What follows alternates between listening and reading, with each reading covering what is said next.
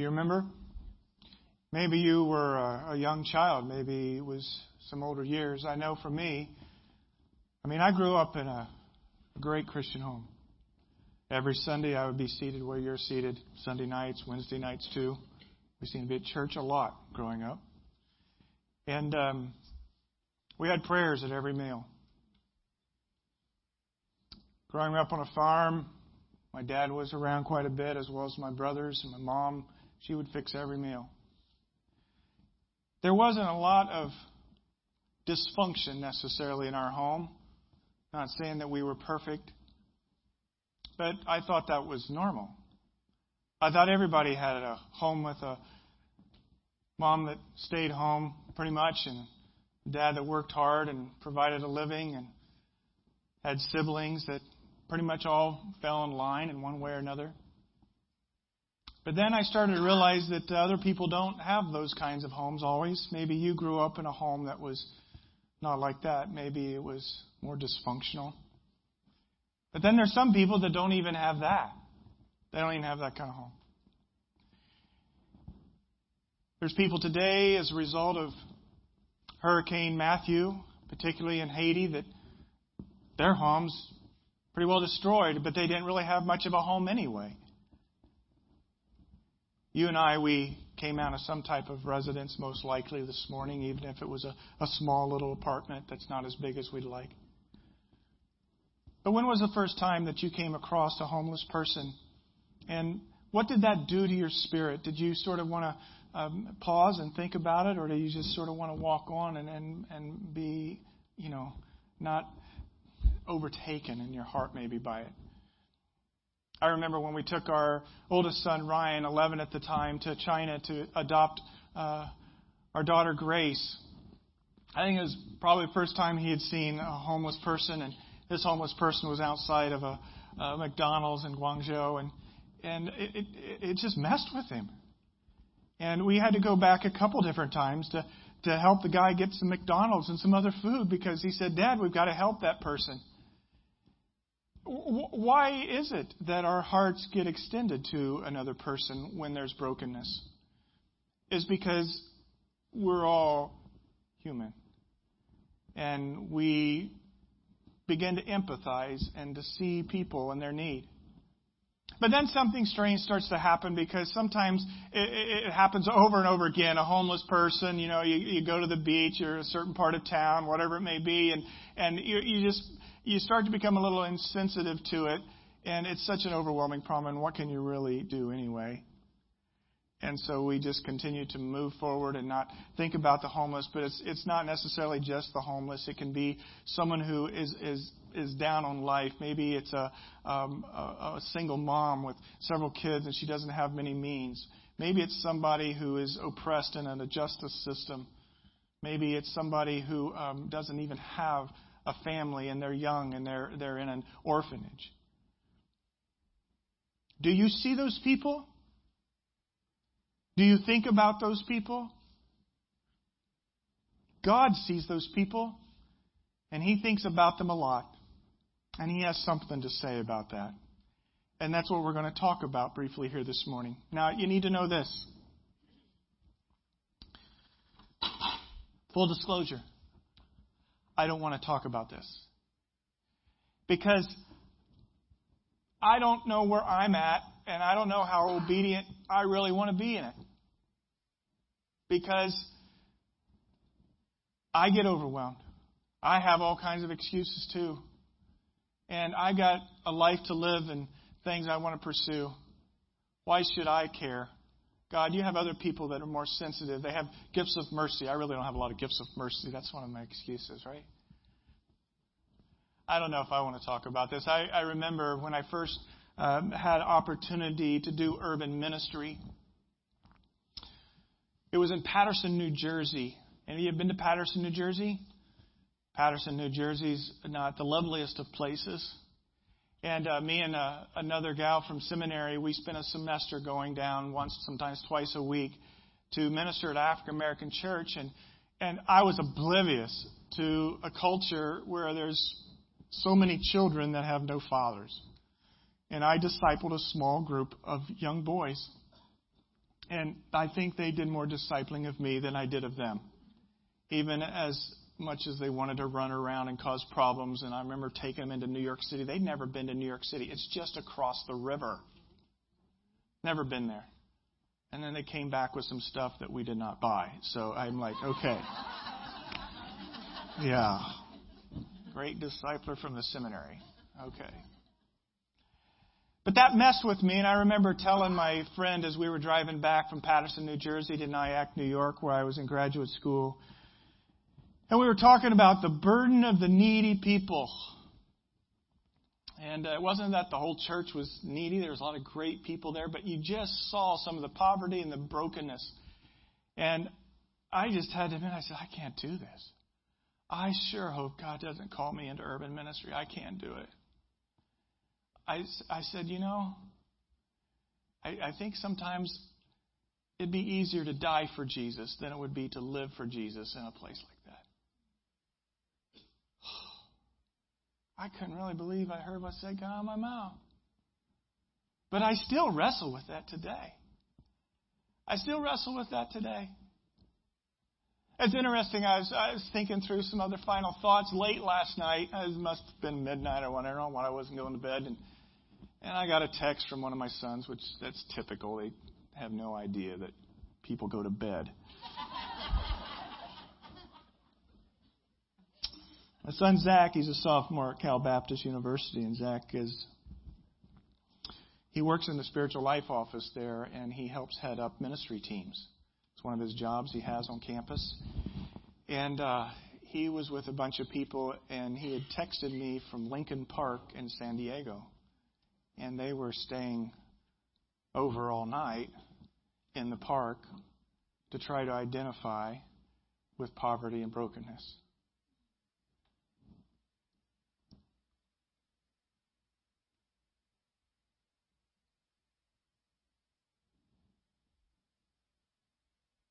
He's a better man than I. He actually was looking forward to doing it. I don't I don't know. And it's not that I don't want to, to empathize and befriend and encourage, and, and some of you, even this very room here, may have been homeless at one season in your life. I know it's true. Hard times hit. It's not that I don't care. It's just I don't know how to embrace it. You see, we can try to serve other people in brokenness or unjust situations out of a sense of duty or self centered gain. And that's usually what the world tells you to do, right? Um, I grew up with uh, the Jerry Lewis, uh, uh, what do you call those, telethons, right? Raising money for, was it muscular dystrophy, right? You know, and on there he would say something to the effect is if you give and you phone in money right now, you can go to and look at the mirror and you can look into the mirror and say that you're an honorable person and you're a loving person if you give right now. Now what's that? It's a motivation out of a self-centered thing to make yourself feel better. Or in Christian circles, and, and trust me, I, I, I'm not going there this morning in case you're worried about it. In Christian circles, we can you know, put up the banner of it's your duty, it's your duty, it's your duty to do this. But if I serve broken and disenfranchised people out of a mere sense of duty because there's guilt or a sense of self centeredness, like it's going to buff me up and, and make me feel better or stronger as a human being, then it will not last very long. One of the reasons I'm speaking on this today, it's in the heart, of course, of the book of Amos. We're spending a few weeks here, is because um, I don't think the evangelical church does a very good job on this subject. At least the churches I grew up in. Maybe you're different. But you cannot, you cannot take your scriptures and work your way through them without seeing God has a heart for those people, even when your heart has become desensitized to them. And we got to deal with that. We got to deal with it as individuals. We have to deal with it as family units. And we have to deal with it as a church. And I don't want to bring this to the church because you know, part of me is like, well, we got all kinds of things, God, that we're trying to do and press forward in. And why would you, why would you have us as a people try to, you know, you know, buff up in the whole area of ministering to broken, disenfranchised, abandoned, homeless, uh, poor people? All kinds of other people around here to reach. Well, here's the reality a lot of people around here are in that category. They may not be living on the street, but they're living in brokenness. They're in dire situations. They would sing that song with us and pray as we prayed this morning Lord, I need you. Every hour I need you. And so we have a responsibility as a church to do what the Scripture teaches. Now, the scriptures teach clearly that the gospel of Jesus Christ is to be proclaimed. We need to have truth. We need to see redemption and change happen in the hearts of people because all have sinned and gone astray, right? And so we preach the good news of the cross of Jesus. He died on the cross, forgiveness of our sins. Invite Christ into your life to be the Lord and the leader of your life. He'll change and transform your life. Friends, we have to proclaim the gospel of Jesus Christ daily in small ways and even in big ways. But it's just not the proclamation of the gospel that our world needs, and definitely the world that we live in today. It needs a demonstration of the gospel. And so at every turn, you see Scripture calling out to God followers, whether in the Old Testament, Hebrew Scriptures, followers of Yahweh, or New Testament Scriptures, followers of Jesus Christ, that we need to place our worship in our hands, not only that are lifted, but in our hands that are extended. This book of Amos Amos 5:24 let justice roll down like waters and righteousness like ever flowing streams. God speaks prophetically through this farmer prophet who left the southern part of the Judah area to the northern part of Israel. He spoke through him to connect this message with the people in the pews, in the seats. The religious people. People who thought that they were doing well. This passage that I want to look at today, two of them actually, Amos 6, and then we're going to go back to Amos 5, where that verse was we just read. The prophet says this to those people What sorrow awaits you who lounge in luxury in Jerusalem, and you who feel secure in Samaria? You are famous and popular in Israel, and people go to you for help. But go over to Canaan and see what has happened there. Then go to the great city of Hamath and go down to Philistine city of Gath, and you are no better than they were. And look at how they were destroyed. You push away every thought of coming disaster, but your actions only bring the day of judgment closer. How terrible for you who sprawl on ivory beds and lounge on your couches, eating the meat of tender lambs from the flock and of choice calves fattened in the stall. You sing trivial songs to the sound of the harp and fancy yourself to be great musicians like David. You drink wine by the bowlful and perfume yourselves with fragrant lotions. You care nothing about the ruin of your nation. Therefore, you will be the first to be led away as captives. Suddenly, all your parties will end. The sovereign Lord, who is sworn by his own name, and this is what he is, the Lord God of heaven's army says, I despise the arrogance of Israel, and I hate their fortresses. I will give this city and everything in it to their enemies. Now, we looked at the other day that uh, Scripture isn't against wealth. It's not against wealth by any means. In many ways, sometimes wealth can be shown as a blessing of God. But it is against how we acquire wealth and what we do with our wealth. And the word throughout Scripture exhorts us strongly to not be captured and taken away by materialism. he was speaking this to people who were in the Christian ranks, and they were held captive by materialism and power and success. In that culture, you had the haves and you had the have nots. There really wasn't much of a middle class. And God saw this and his heart was broken time and time again for it. So he comes to them with this warning and he says, You know, your parties are going to end. You're going to be led away as captives. It's done. And sure enough, 35 years after this word, Israel was taken captive, never to return as a, uh, um, a, a, a 10 tribe nation again of Israel. It's going to come. You know, it's one of those weeks where you're a little bit over the top. Maybe not if you were living along the coast, been through hurricanes or whatever. But you see the track of the hurricane coming, and they're saying, you know, it's going to go through here, and it's going to come up along the Florida coast, and and different ones of us maybe been there, and we're thinking about that. Maybe we have some loved ones, family up along the coast, and into South Carolina and so forth. And the warning's out there. It's a coming. It's going to happen. Now, we don't know where landfall is and all that kind of thing. But you don't sit there and watch a hurricane on radar and go, nah, nah, it's out of here.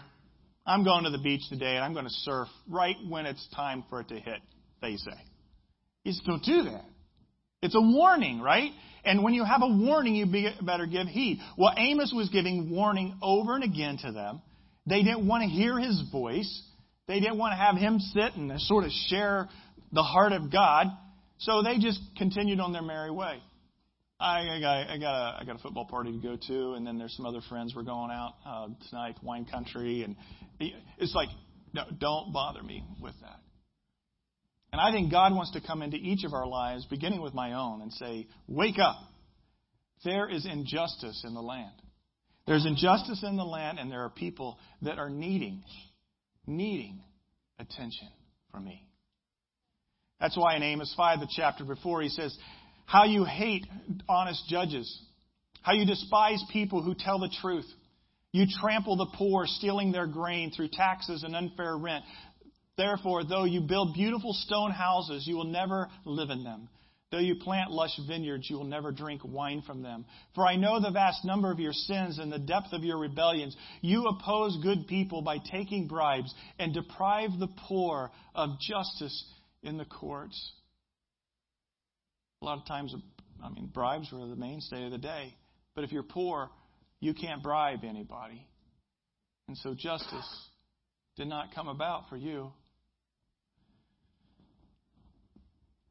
Verse 15 hate evil, love what is good. Turn your courts into true halls of justice. Perhaps even yet the Lord God of heaven's armies will have mercy on the remnant of God's people. Seek God and live was our exhortation last week. So also hate evil. Love what is good. Verse 21, chapter 5 I hate all your show and your pretense, the hypocrisy of your religious festivals and the solemn assemblies. I will not accept your burnt offerings and grain offerings. I won't even notice all your choice peace offerings. Away with your noisy hymns of praise. I will not listen to the music of your harps. And in the New Living Translation, a different way of saying Amos 5:24. Instead, I want to see a mighty flood of justice, an endless river of righteous living.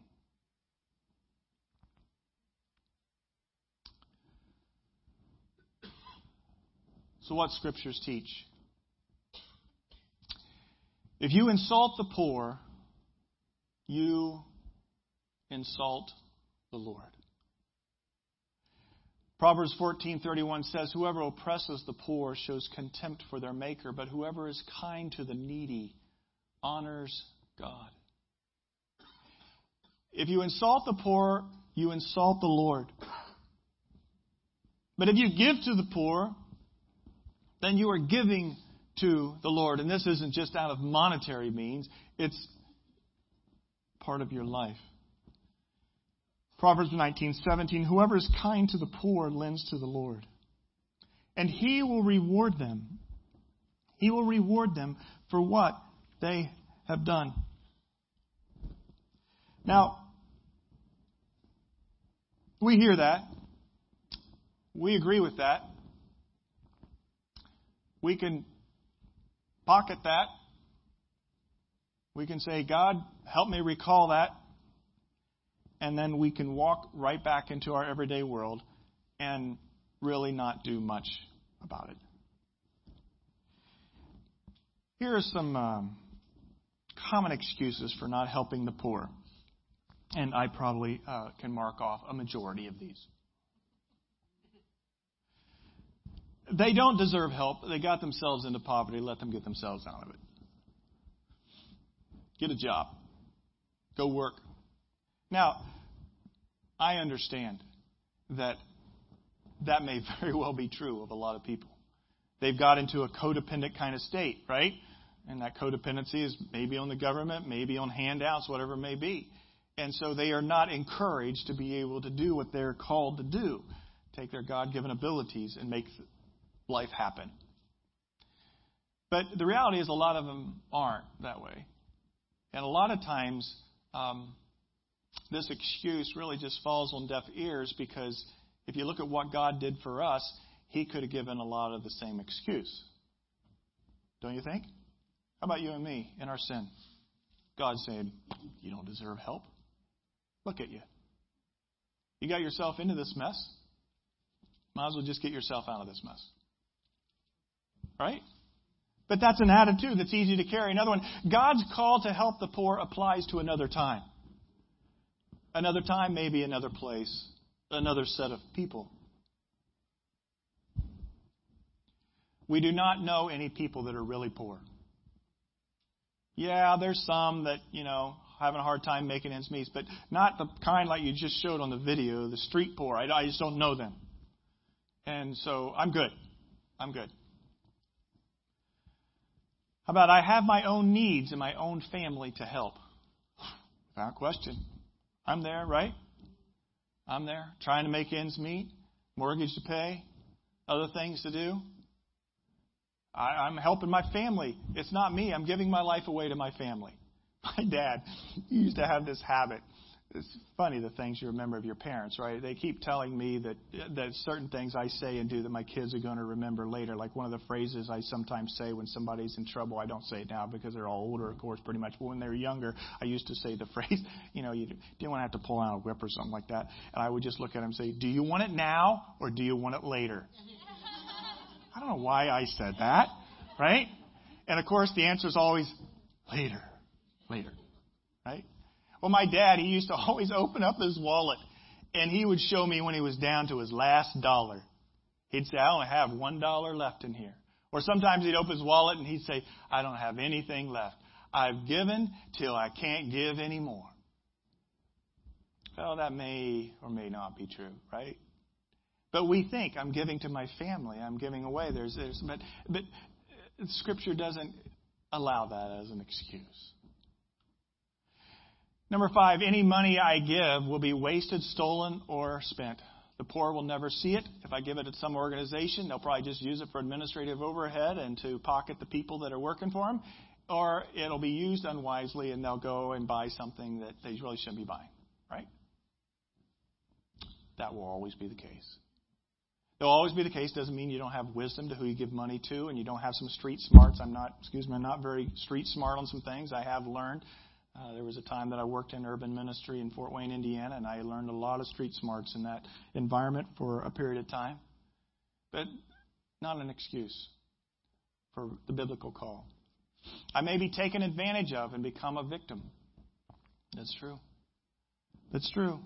But as an excuse, I don't know where to start, and I don't have time. And then number eight, my little bit won't make any difference. How many of those could you mark off? That's where we go. Are you getting a little uneasy, about ready to have service end and go? I was about ready to get through this. I don't know why I picked Amos. I. I know why. But I've wrestled, I've struggled with this series on a personal level as well as even uh, how to capture the heart of God. But this is what you need to understand throughout Scripture. God stands with the widow, the orphan, the immigrant, and the poor. Look at Zechariah 7, 9 through 10. It's a great verse. This is what the Lord Almighty said. Administer true justice. Show mercy and compassion to one another. Do not oppress the widow or the fatherless, the foreigner or the poor. Do not plot evil against each other. This is critical for you to understand. If you're not going to be serving the poor and the unjust out of a sense of duty or self-centered, you know, feel-good kind of uh, effort, and move to more of a biblical heart for God, you need to understand this point that God stands on the side of the widow, the poor woman, the orphan, the immigrant, and the poor. He stands on the side of them. Now, God is God of the universe. Jesus, right? King of all kings, Lord of our lords. Those people in prominence, they did not humble themselves. The gods of the ancient world did not humble themselves to minister to the people on the bottom of the totem pole. They dealt with the people on the top. That's why they, in one sense, revered them or obeyed the kings or, or the priests that reported to the kings or whatever it, it may have gone on, because it was perceived that the gods favored the people at the top, not that the gods favored the people at the bottom. But then, through the Old Testament as well as the New Testament, you see time and time again that God favors the people at the bottom. What? Who does that kind of thing? Think about it. The, the, the oppressed, the widow, the poor woman. God, you know, it's like well, take care of herself. And this is a culture that men ruled the day. And God's coming and saying He's deferring to the women? The poor women? What kind of God does that? The fatherless? Paternal kind of uh, thing where you had your tribe, your family, your people, and, and we're dealing with us. We're raising up a lineage here. And He says He comes to help the fatherless, the orphans. What about the foreigner? that you know you, you you didn't and I know we got all kinds of discussion going on with the whole immigrant thing. Okay? And it can go down a lot of different paths. There are laws that need to be abided by, and there are structures in a society, and I am in favor of all that. All right? However, that being said, we can move and swing to this other side where we don't have compassion for those who are immigrants or who are foreigners or the scriptures I don't have time to go into the words behind it who are refugees and God, this God, this Hebrew God says, you treat those people like your own family. What? What? And the poor? The poor are favored? This was radical stuff. There's a story in 2 Kings 5, I believe it is. Uh, Naaman, he was a Syrian general, and uh, he had leprosy. It was a, very astute, very conquering, and, and he heard that he could maybe be healed uh, from the Israelite um, uh, prophetess, a prophet. And so he thought, I'm going to go into Israel and I am going to get my leprosy healed. And it was common for his day then because you were going to go and visit the king for the king to give credence to talk to the prophet and the prophet would heal you. So he got a bunch of money. He got, I think, 10 sets of premier clothing. He had documents showing that he had credentials and favor in his land. And he went to the king of Israel. Naaman did. And he said, I want to be healed. Can you get me in contact with the prophet? Here's all this stuff because God favors the rich and the powerful. You know what the king of Israel did? He ripped his clothes, sackcloth and ashes kind of thing, and he says, Who am I? Who do you think I am? I am not somebody can tell God what to do. I can't tell a prophet what to do. I, I have to submit to what the prophets are. The God of Israel doesn't work this way.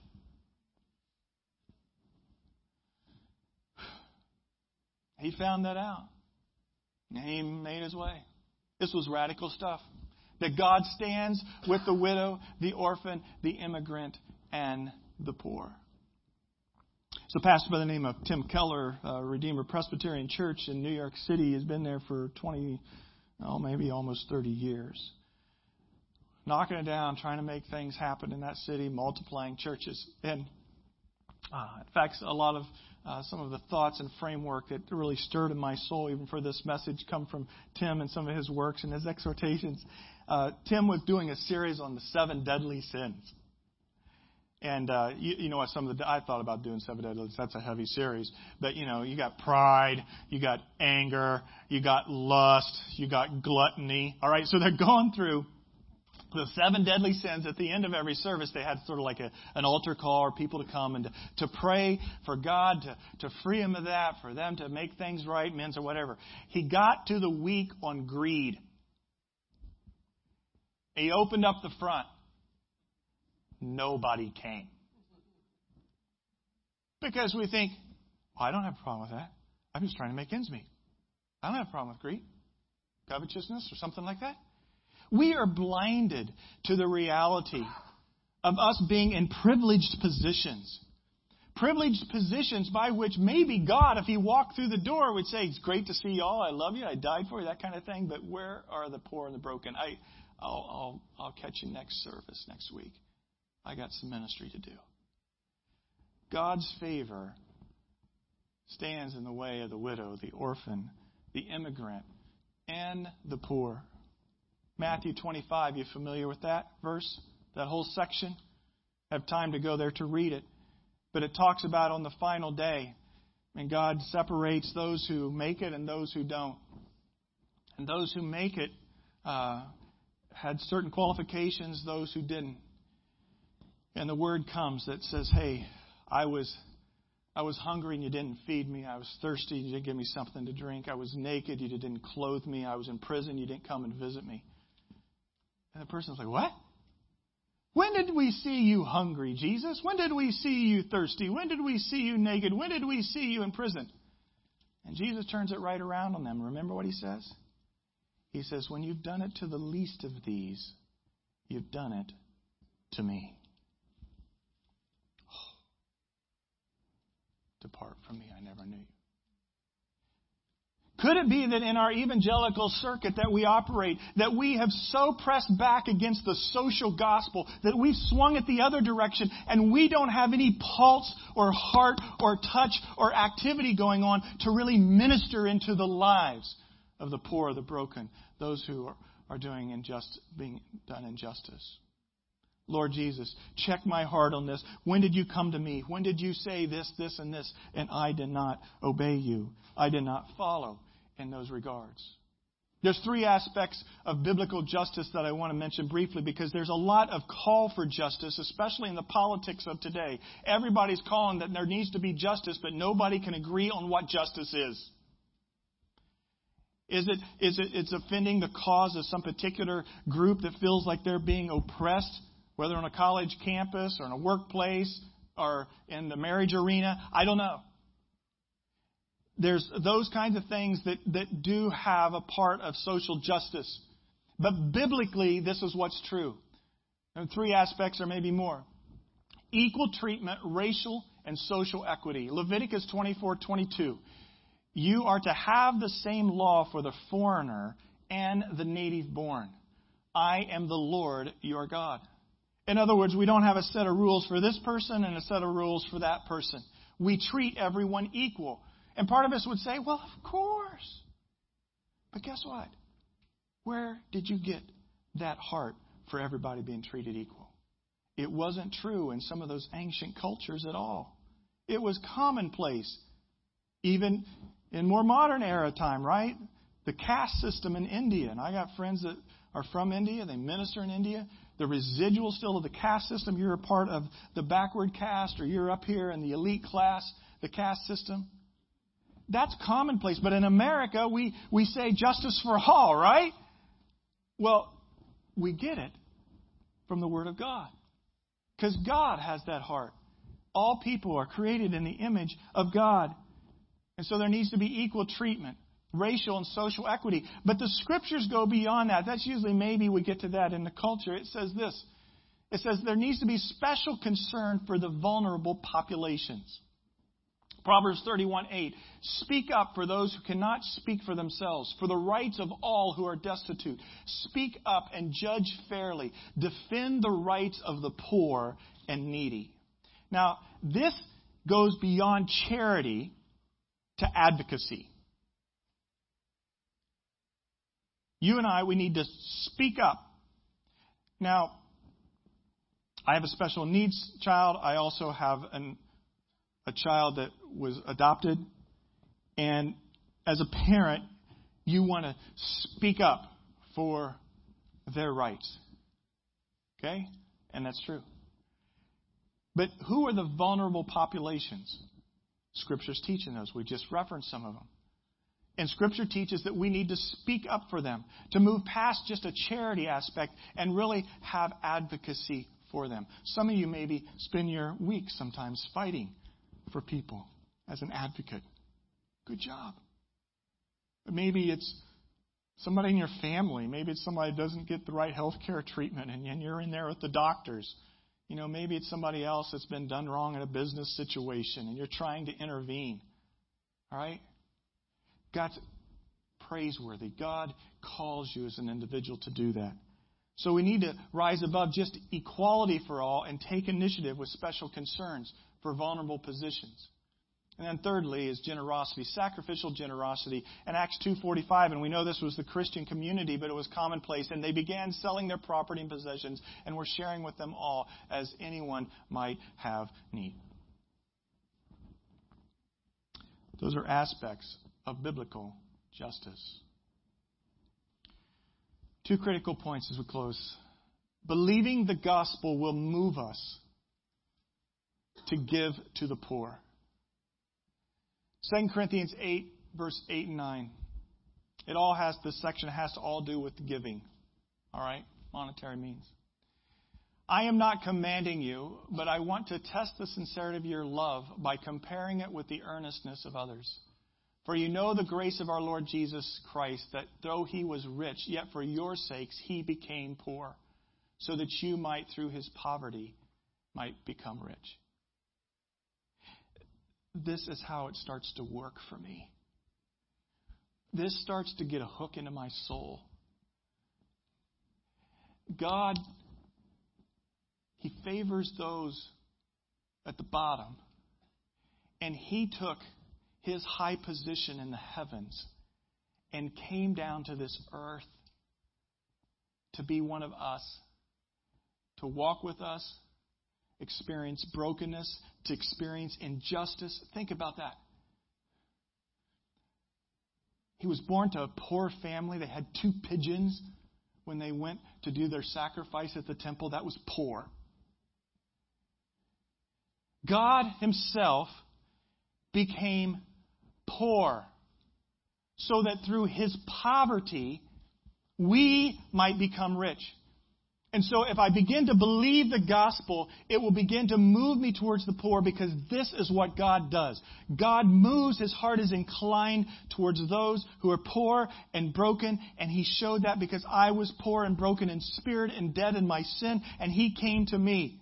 And so, when I participate in helping needy people, I participate not out of a sense of duty or out of a self-centered kind of, oh, look at me, what it's going to do for me. I do it because of the love that was given to me through Christ, and I exemplify His life back with others. So I will sacrifice, I will set aside, and I will spend my time with commoners, even though they will never, ever improve my life on a statistical or social scale with the world. I'm just there. I minister His grace and His love. And in doing that, there is a beauty that comes out. There's a beauty that calls me forward. So it's not a duty, but it's a beauty. It's, it's a sense of really sacrificially identifying with Christ. That whole comment, I think it's easier to die with Jesus than to live with Jesus sometimes. Well, that's probably true once and done. If you die for Jesus, it's a martyr, right? But I can choose to daily die for Jesus and be with somebody in their pain, their frustration, their brokenness, their poverty, because that's what Jesus would do. And I have community with Jesus in that moment of giving my life away to help someone. Whether it's charity or advocacy, I participate in the gospel. Believing in the gospel will move us to give to the poor. Secondly, ministry to the poor is a crucial sign that we believe in the gospel. Micah 6 8, uh, a very famous, popular verse for social justice kind of things. But it says, He has told you, O man, what is good. And what does the Lord require of you but to do justice and to love kindness and to walk humbly with your God? To do justice and to love kindness and to walk humbly with your God. Did, did you know that this is what the gospel is? Think about what our world's clamoring for. Oh, let's get the right politicians, the right political party. Friends, it's the church, it's the kingdom of God. As we live out the beauty of what Jesus came to do on this earth and we live it out with others, the world's in desperate need of this. And ministry to the poor and the broken and those who are done injustice is a crucial sign that we believe in the gospel and we hold out the hope of the gospel, not merely proclaiming, proclaiming, proclaiming, but demonstrating, demonstrating, demonstrating His beauty. Oh, what a powerful change would happen. Maybe not in the world. Let's just take our neighborhood. Let's take our network, our oikos, our, our relationships that we have, and let's give our life away to those who are needy. How powerful would that be? How many people have walked away from the Christian faith because they didn't know this is what it was about? I'm going to ask Joe to come. We led off with a new song. Let Justice Roll. I'm just going to ask the band to play us back into that song. We need the Lord every hour we need thee. But what we need Him to do is to give us a place of conviction. Not out of sense of guilt, but a place of conviction out of a sense of, of inspiration to the beauty of the gospel. To be able to do what God has called us to do. Let justice roll is the name of the song. Let it roll down like waters and righteousness like an ever flowing stream. The word righteousness is described here is relational. Righteousness is justice in action. Justice in action. And may we let it roll through our lives. So I'm going to ask the ushers to prepare to come and pass